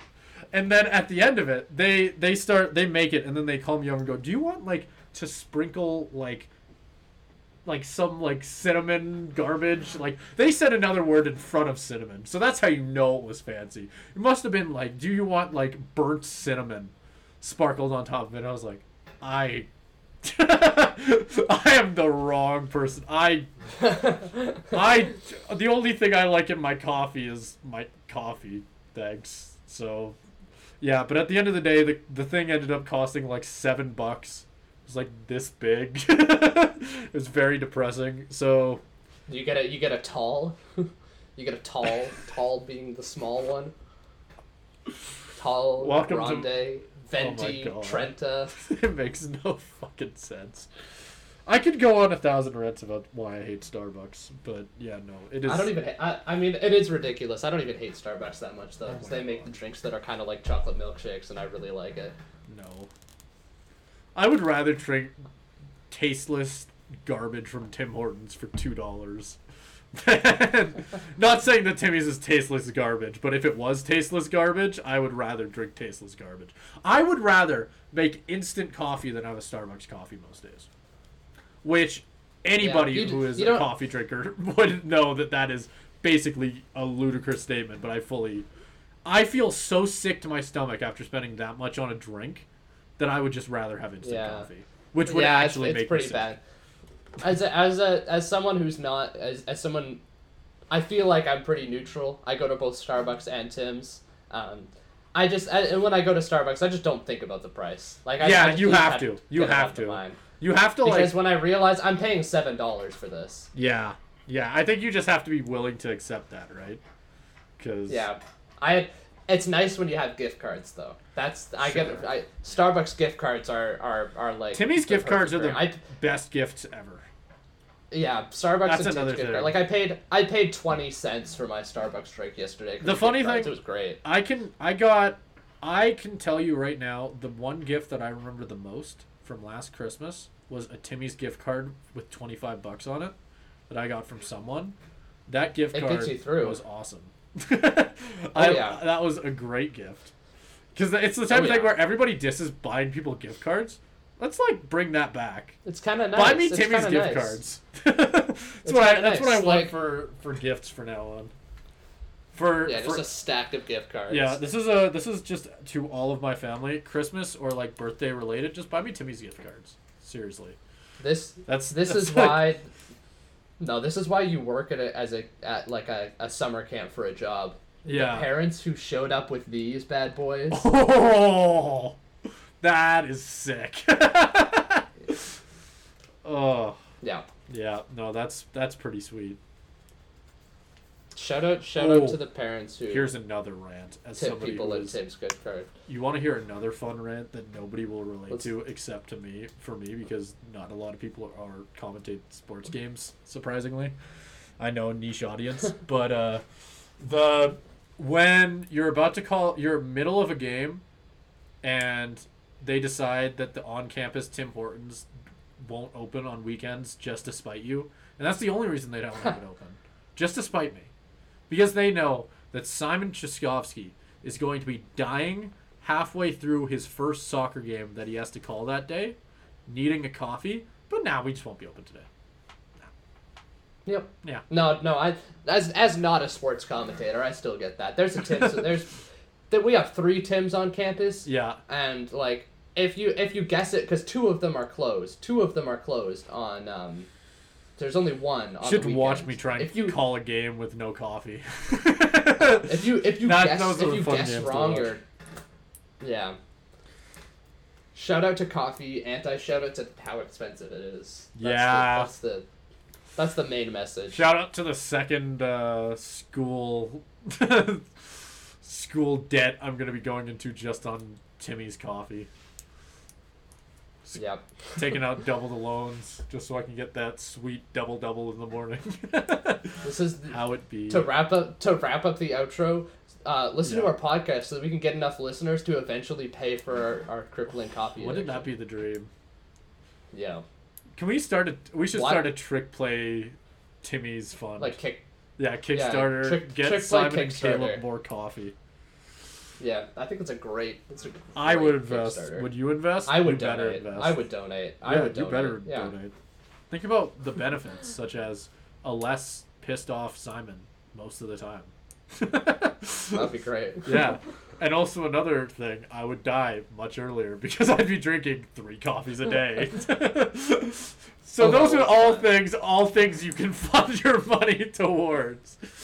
Remember, uh, it'd be terrific. Give me your money. you know all that hard work money you work all day to do it. Give it to a college student so that he can buy multiple coffees that he doesn't need. It's a great idea. Yeah. It is a great idea. That or we should just start a fund so that we can start a trick play sports gambling thing where the entire idea is actually who can lose more money. I've thought that for a while. Like to, like do a flip on it. Like just put a put put a m- bunch of money together and just compete to see who can lose more money. But you have to like put it on a s- With our certain percentage. Yeah. Like you still have to so you have to basically bet I mean, you're basic like you know what I mean. You, you I'm not changing anything about the way I make predictions. I lose lots of money just. oh no, am. I would too. Yeah, yeah. No, there's a God. Yeah, there's a. It's a good thing that this isn't a sports betting podcast. That would go. That would be bad. Yeah, we have just guaranteed the Diamondbacks win the World Series. By the way, We did. Oh yeah. Yeah.